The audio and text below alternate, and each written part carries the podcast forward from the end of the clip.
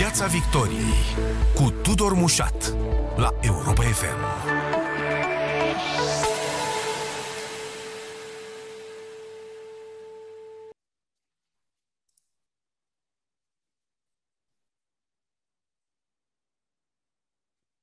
Bun găsit tuturor pe frecvențele radio, pe site-ul europafm.ro și pe Facebook. Uh, invitatul uh, ediției de astăzi, uh, Piața Victoriei, este consultantul Valentin Ionescu. Bun găsit, bun venit în Piața Victoriei.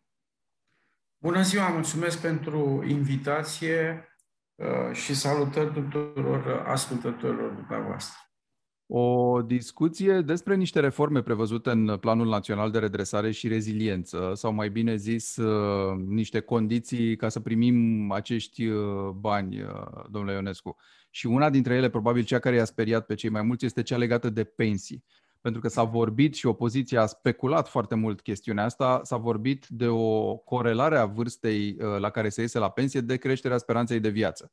Și toată lumea a înțeles că se va ieși mai târziu la pensie, peste 70 de ani. 70, poate chiar 75.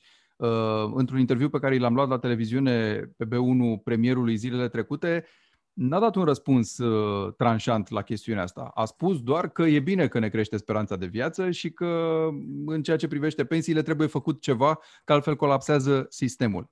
E inevitabilă creșterea vârstei de pensionare din punctul dumneavoastră de vedere? Din punctul meu de vedere este deși într-adevăr trebuie să existe o corelație cu sper, uh, speranța medie de viață după pensionare și în același timp cu uh, calitatea serviciilor medicale. Adică în lumea occidentală, ca să fac o comparație, speranța de viață a crescut în funcție de standardul de viață al unei persoane, precum și în care includem și calitatea serviciilor medicale nu doar venitul sau stilul de viață al unei persoane. Și atunci, în raport cu media speranța de viață a unei persoane ca medie matematică, aritmetică, stabilită după pensionare, s-a făcut o corelație și, uh, într-adevăr, uh, pragul de la care o persoană iese din piața muncii se stabilește în funcție de acest indicator. Nu este singurul. Uh, acum, Uh, fiecare țară și-a stabilit un anumit sistem de calcul al pensiei uh, um, și în funcție de acest sistem de calcul al pensiei, care de regulă este destul de arbitrar. Eu nu, nu, nu neapărat să nu vă imaginați că uh, întotdeauna apar mai rațiuni economice. Nu, în niciun caz. da, în funcție de acest sistem apare și această, acest indicator de care am discutat și cu care ați început dumneavoastră, mi-a spus dumneavoastră întrebarea. Adică este, are o logică economică sau nu are? O logică economică are. Uh, acum, speranța de viață în România a crescut în ultimii 30 de ani. Uh, nu spun că a crescut semnificativ, dar a crescut. Pe de altă parte, creșterea perioadei uh, active a unei persoane Uh, fără îndoială că trebuie să țină cont de sănătate, dar și de problemele care există în piața muncii. În momentul de față, în România, avem o criză de forță de muncă cu care iar uh, uh, uh, oamenii care sunt în vârstă, paradoxal, uh, pot să suplinească această criză de forță de muncă. E adevărat când discuți în general de uh, o creștere a vârstei de pensionare, subiectul ăsta este nedigerabil, adică majoritatea cu multă iritare această problemă. Uh... Ei spun dacă îmi crește vârsta de speranța de viață și oricum nu crește foarte mult, cât îmi mai rămâne în condițiile astea, nu? Să mă bucur de această pensie? Aici percepția, percepția este diferită de la caz la caz. Unii preferă o viață activă și consideră că odată cu ieșirea la pensie uh, de fapt, starea de sănătate se va deteriora și de multe ori s-a întâmplat cu multe persoane să se întâmple acest lucru, adică o deteriorare decât o îmbunătățire a vieții unei persoane. Uh, alții uh, consideră uh, și privesc cu ostilitate această majorare a vârstei de pensionare, care, după părerea mea, se va produce inevitabil, dar gradual. Adică nu, nu cred că trebuie să ne imaginăm acum că odată cu intrarea în vigoare a noi legea pensiei, pentru că eu bănuiesc că va fi o nouă lege a pensiei, uh-huh. automat uh, vârsta de pensionare se va majora. Acest lucru se va stabili gradual și sunt convins că se va ține cont și de problemele de uh, sustenabilitate financiară, pentru că sistemul de pensii are o mare problemă de sustenabilitate financiară, dar aici concură mai, mai, multe, mai mulți indicatori, mai multe variabile economice. Nu poți să socotești numai uh, deficitul explicit sau deficitele implicite, adică cele viitoare în sistemul public de pensii. Trebuie să socotiți și niște indicatori sociali, indicatori demografici uh, și uh, indicatori uh, economici. Mm-hmm. Da, Acum încerc să mă... Iertați-mă.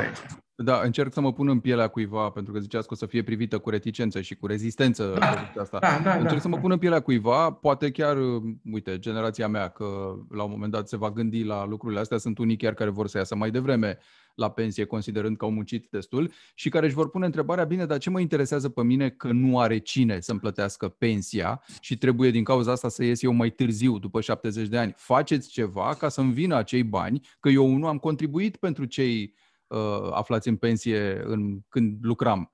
Și atunci am pretenția ca și statul să găsească o soluție uh, să-mi asigure această pensie. Și aici poate că intervin și alte instrumente prin care noi ar trebui să fim uh, conștienți că se poate realiza această susținere a pensiei, nu doar din pilonul public. Că inevitabil o să fie puțini cei care vor plăti pensia celor mulți aflați la pensie. Nu? Așa cum... Aici, uh, uh, ce se întâmplă? Sistemul ăsta public de pensii nu are cum să fie susținut decât de o populație cu o calificare înaltă, Mă refer la o populație activă, adică activă în piața muncii. La asta mă refer, nu doar ca indicator economic, cu calificare înaltă, pentru că cei care au o calificare înaltă au și un venit mai mare, ă, venit la care se calculează un procent pentru contribuția de asigurări sociale. Adică una este ă, să reții, să spunem, contribuția de asigurări sociale de la un inginer, altceva de la un brancardier, nu? Adică sunt diferențe aici. Da. Bun.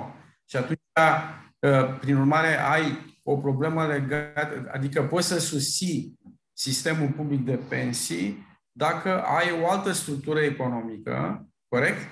Și în care predomină forța de muncă înalt calificat. Deocamdată nu suntem însă în situația asta, vă rog să reține și știți foarte bine că e așa.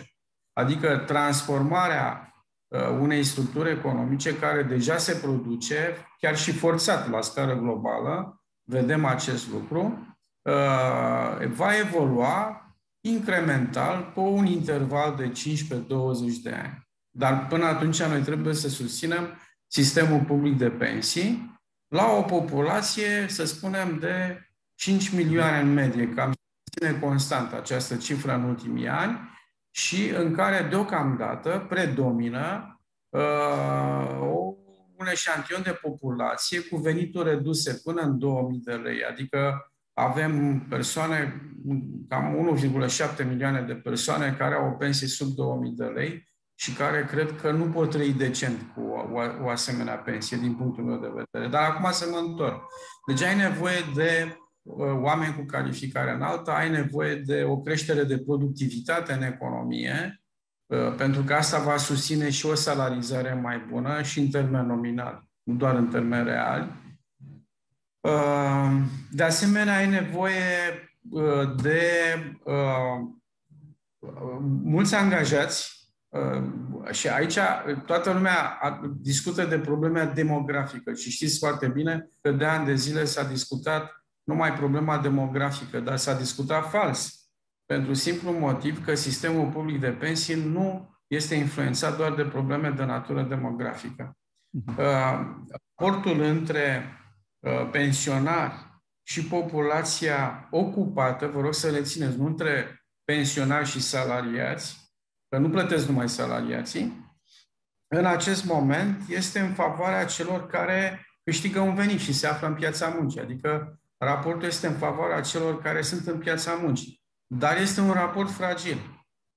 Și atunci se pune problema ce vom face în următorii ani. Vom da drumul la granițe să avem și uh, un aport din emigrație în piața forței de muncă sau nu? Eu cred că vom ajunge în situația asta, pentru că altfel nu putem susține nici piața muncii, implicit nici economia și nici sistemul public de pensii, cu uh, o populație uh, în momentul de față destul de puțin numeroasă în piața muncii. Iar asta se va referi, domnule Ionescu, și la meserii cu înaltă calificare sau doar la, nu știu, ospătari, uh, lucrători în construcții, mână de lucru, așa cum vedem întâmplându-se acum? Uh, pe termen scurt și mediu, cea mai mare criză în acest moment în piața forței de muncă este pe calificare medie, adică muncitori calificați maestri pentru niște meserii clasice, dar și meserii care sunt într-o continuă transformare. Cum sunt cele de electricieni, care în viitor vor fi la mare căutare, dat fiind faptul că uh, se dezvoltă și piața auto de mașini electrice. V-am dat un exemplu la întâmplat. Da, da. Bun. Uh, de asemenea, avem pentru sectorul agricol o mare criză de forță de muncă, dat fiind faptul că rata de înlocuire este negativă adică populația din mediul rural uh, scade substanțial, fie uh, din cauze naturale, deci deces, fie că ies din piața forței de muncă, adică ies la pensie, și nu mai e forță de muncă. Um, cei din mediul rural preferând încă să lucreze în străinătate, indiferent de condiții, mhm. doar un, un anumit venit. Da? Și atunci avem deja acolo probleme foarte mari cu forța de muncă și această problemă se va acutiza la orizontul anului 2023, 2024, 2025. Piața forței de muncă va avea un aport în următorii ani din partea celor care absolvă studii superioare.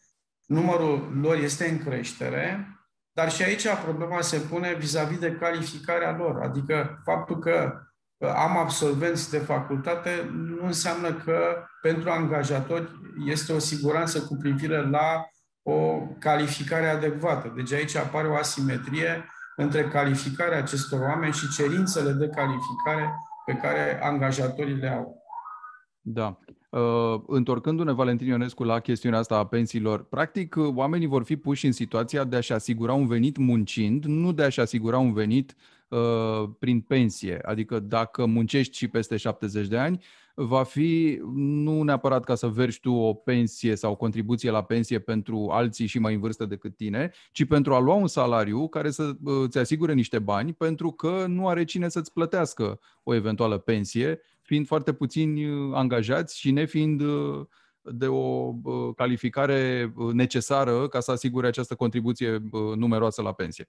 Pe termen, pe termen scurt, mediu și lung chiar, comparat cu țările occidentale, unde un pensionar are o pensie de la stat de pildă și o pensie privată, în completarea celei de la stat, în România situația este complet diferită în acest moment, până când vor intra în pensie cei care plătesc la pensii voluntare. Deci în următorii 15-20 de ani, persoanele care vor ieși la pensie, dacă au venituri mici, vor căuta un nou loc de muncă uh, pentru a-și putea asigura traiul zilnic. Altfel nu au cum să supraviețuiască în, condi- în condițiile în care prețurile sunt în creștere. Deci, uh, sigur, uh, mi este greu să spun acum câți vor fi dispuși să lucreze după ce ies la pensie. Pe de altă parte, sunt uh, în continuare probleme în România Uh, pentru cei care se angajează și care au o vârstă peste 50 de ani. Atenție, nu peste 60 de ani sau 65 de ani, ci peste 50 de ani. Adică care au o vârstă, care au trecut de pragul de 50 de ani, indiferent de calificare, nu mai sunt căutați. Aici, de, din păcate, apare o prejudecată în piața forței de muncă. Nu neapărat că ar fi o problemă cu această grupă de vârstă. Și eu am vârsta asta, vă spun sincer, de 60 de ani, deci mă apropii de pensie nu am de gând să ies la pensie, dar uh, observ la generația mea, indiferent de calificare, probleme foarte mari la angajare, cu mici excepții. Cu mici excepții, adică uh, se caută anumite meserii uh, cu calificare medie în continuare, chiar și persoane care au trecut de uh, pragul pensii.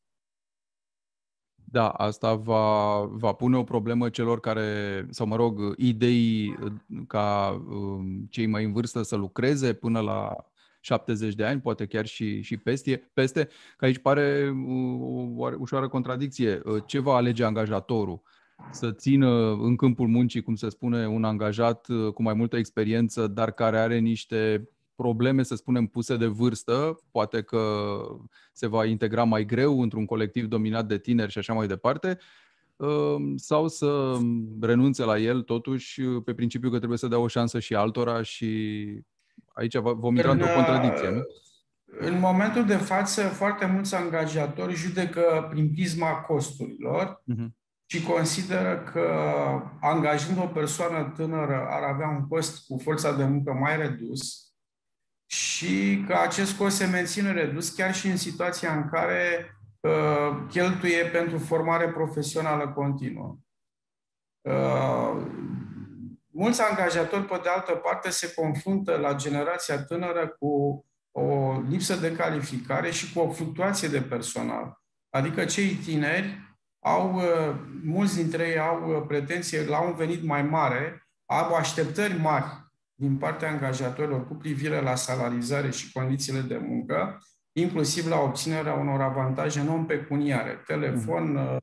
computer când este cazul și așa mai departe, uh, comparativ cu persoanele în vârstă care nu ridică întotdeauna asemenea pretenții, dar au, să spunem, uh, alte dezavantaje. Adică oamenii mai în vârstă lucrează mai lent, Uh, sunt mai dificili, relaționează mai greu cu cei din jurul lor, dar au experiență. Adică pe anumite meserii, de multe ori e, e foarte greu să te dispensezi de ei. Uh-huh. Am observat deja în anumite sectoare persoane care lucrează peste pragul pe, uh, vârstei de pensionare, uh, inclusiv în sistem corect am observat treaba asta, pentru că efectiv nu, au, nu există Patronii observă că nu au uh, oameni pe care să-i angajeze. Din, uh, mă refer la cei tineri, care să fie dispuși să lucreze chiar și pe un salariu minim sau puțin peste minim.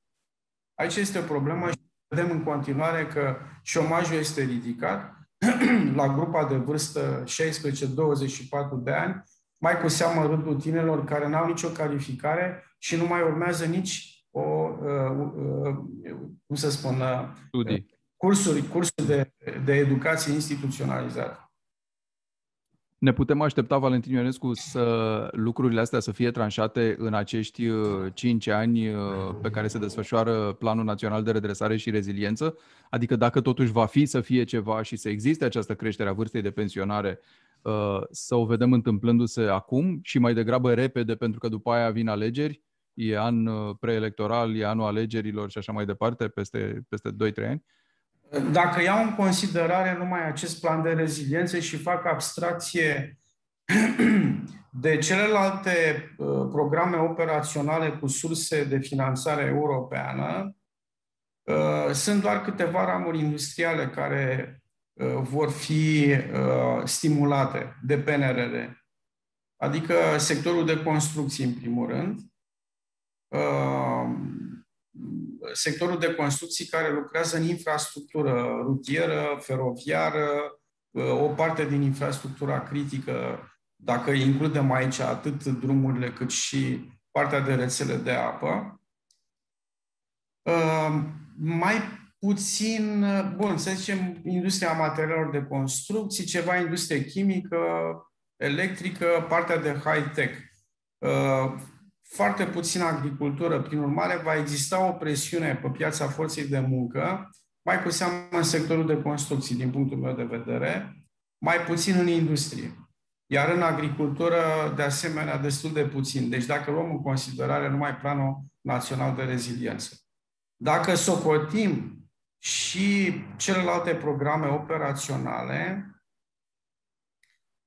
care sunt finanțate din programarea multianuală 2021-2027. Uh, sigur, acolo uh, o să fie o presiune pe mai multe ramuri din economia națională. Deși, din câte am observat eu, în sectorul industriei manufacturiere, adică de procesare cererea de forță de muncă rămâne constantă, acolo va exista un plus de productivitate în următorii ani, dar uh, nu vor fi angajări peste ce vedem acum. Adică va exista o rată de înlocuire, cu alte cuvinte, intrări-ieșiri, dar numărul persoanelor care lucrează în sectorul industriei manufacturiere rămâne relativ constant, undeva la 1,7 milioane de persoane, ca să vă dau un exemplu chiar foarte concret. În sectorul terțiar va fi o cerere mai mare.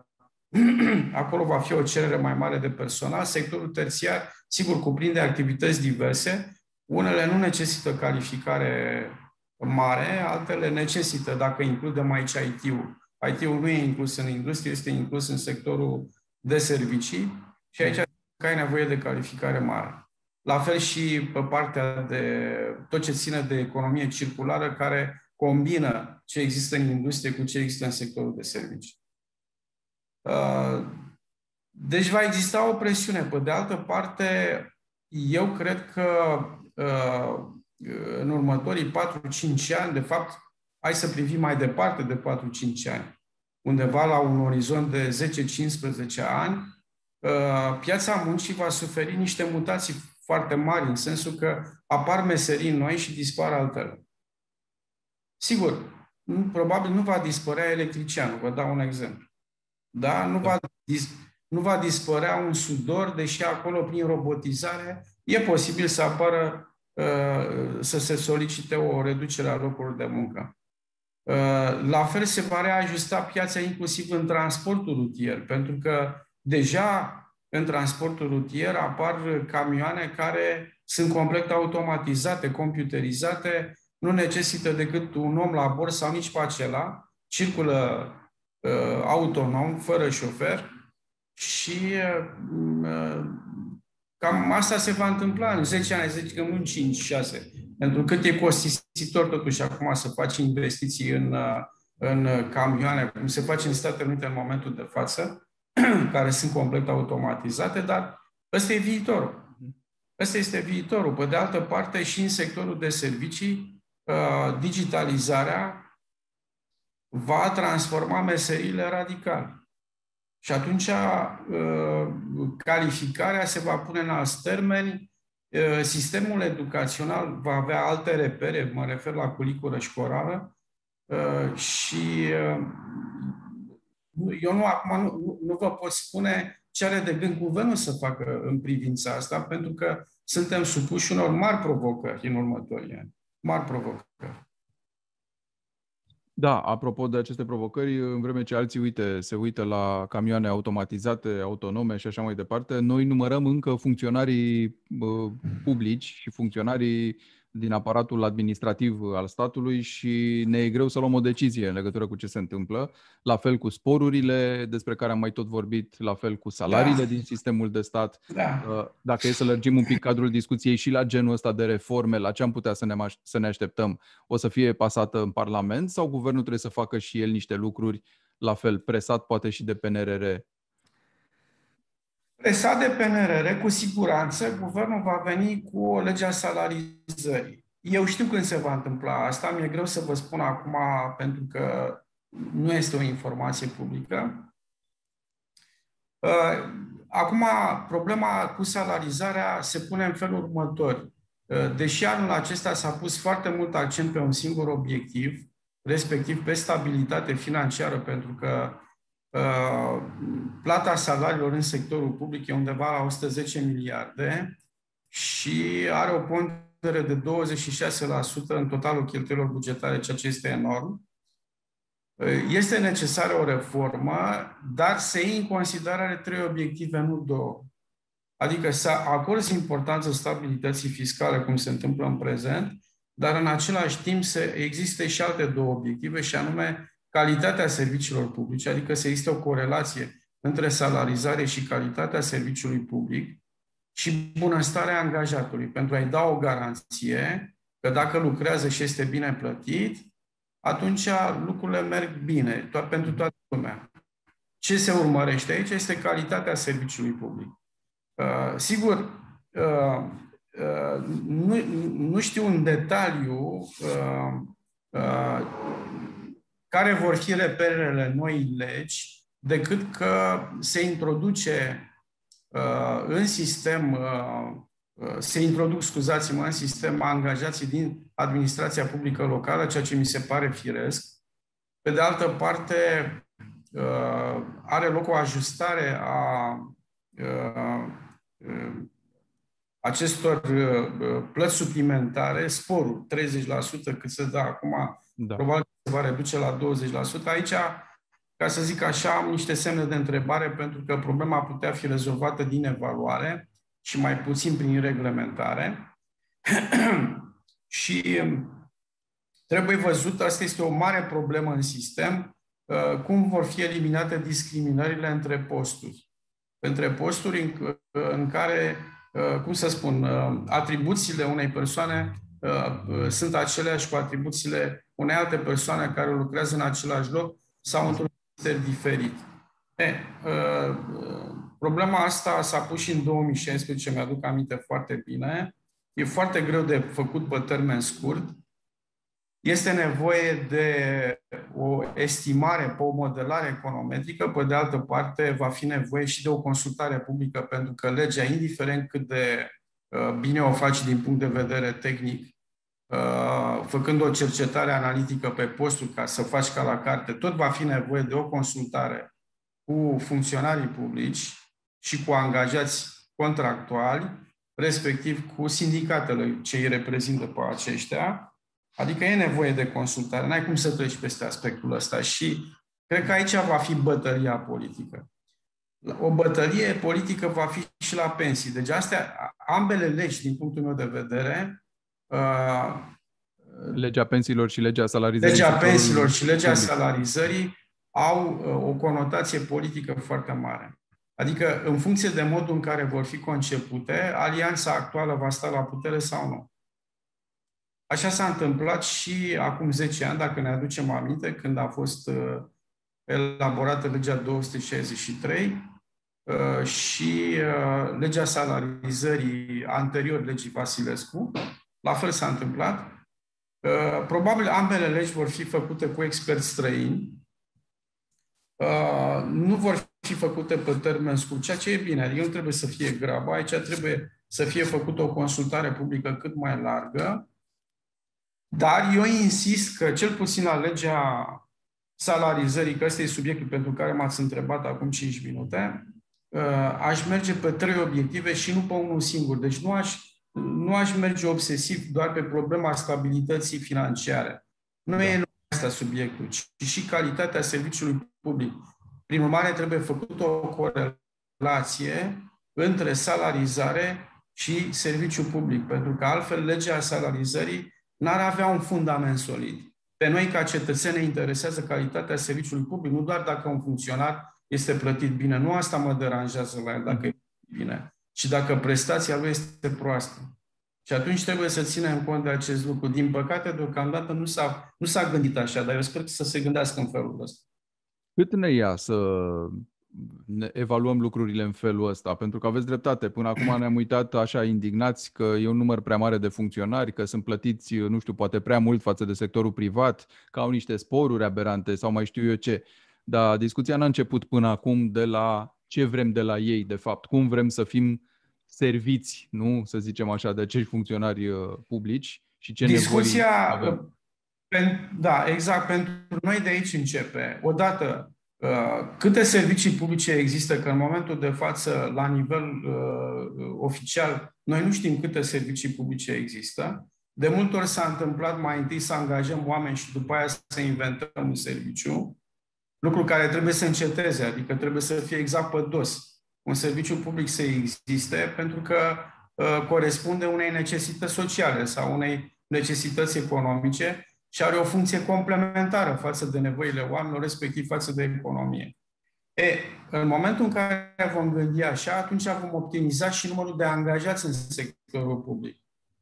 Numărul de angajați în sectorul public nu e atât de mare precum se crede. Adică avem 1, cam 1,1 milioane de persoane angajate în sectorul public, dintre care o treime sunt funcționari da. publici, de fapt. Nu, nu sunt mai mulți, pentru că profesorii, de pildă, nu sunt socotiți funcționari publici, cei care lucrează în sectorul sanitar, nu sunt socotiți funcționari publici, ci cei care sunt în administrație, respectiv cei care au un statut special, cum sunt ofițerii de poliție, cei din armată, din servicii de informații.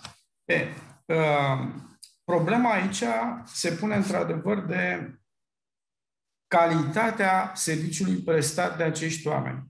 Pe de altă parte, pe măsura digitalizării, respectiv a transformării digitale, deci pe măsură ce anumite servicii devin interactive digital, uh, foarte probabil și calitatea serviciilor se va schimba pe latura obținerii, să spunem, unei petiții, unei solicitări, a unei licențe, a unei Asta va elimina și surplusul de posturi, să zicem. Uh, exact. Adică asta se întâmplă natural. Tot natural se întâmplă să iasă din sistem foarte mult, pentru că în momentul de față, în sectorul public, peste uh, cam 80% sunt, au peste 40 de ani. Adică în 15-20 de ani numărul lor se va reduce, fie pe cale naturală, fie datorită restructurării serviciilor publice, datorită transformării digitale. Asta uh, se va întâmpla. Și da. nu văd neapărat, uh, uh, cum să spun, problema salarizării ca fiind cea mai dureroasă. Sigur că acum este pentru că avem deficit. Dar nu trebuie să vedem pe termen scurt uh, problema asta ca fiind uh, uh, cea mai grea, că nu este cea mai grea. Dacă am un funcționar bine plătit, e bine că e bine plătit. Problema este ca eu să-i pretind lui, acelui funcționar, să presteze un serviciu de calitate. Nu neapărat să-i, să spun, nu, trebuie să fii plătit mai prost, că deja ți-am dat prea mult. Nu asta e problema aici. Închidem, uh, domnule Ionescu, tot cu pensiile, cumva uitându-ne la pensiile speciale, că și asta pare că a rămas așa da. în, uh, în aer. Și stau și mă întreb dacă lucrurile nu sunt legate. Iarăși am auzit foarte multe voci care spun foarte bine, pe mine mă scoateți la pensie la 70 de ani, dar alții continuă să iasă foarte devreme și cu niște pensii enorme și atunci vă mirați pe unde se scurg uh, banii. Ce rezolvare ar avea chestia asta? Da, pensiile, pensiile de serviciu, la pensiile de serviciu Uh, după cum se știe, există două componente ușor dezechilibrate, respectiv uh, componenta de contribuție pe care funcționar public o are și componenta compensatorie pe care statul o dă uh, drept recompensă pentru serviciu pe care un funcționar l-a creat de-a lungul carierei sale. Mm. E bine, aici problema trebuie pusă un pic diferit și anume trebuie echilibrată componenta de compensare cu cea de contributivitate, iar acest lucru se realizează prin majorarea vârstei de, de, de vechime în profesie. Adică vechimea în profesie trebuie ușor majorată la mai multe categorii de persoane. Uh, sigur, o să mi se spună, păi și ce faci cu militarii? Că un militar are o condiție fizică pe care după 50 de ani nu, mhm. nu, mai, uh, nu mai poate susține, nu mai, nu mai este aceeași. Există în diferite țări uh, și aici soluții, în sensul că oamenii ăștia pot fi trecuți pe anumite activități în sectorul militar, unde uh, să rămână drept angajați și să contribuie la, la susținerea sectorului respectiv, adică să justifice cumva plata pe care o are.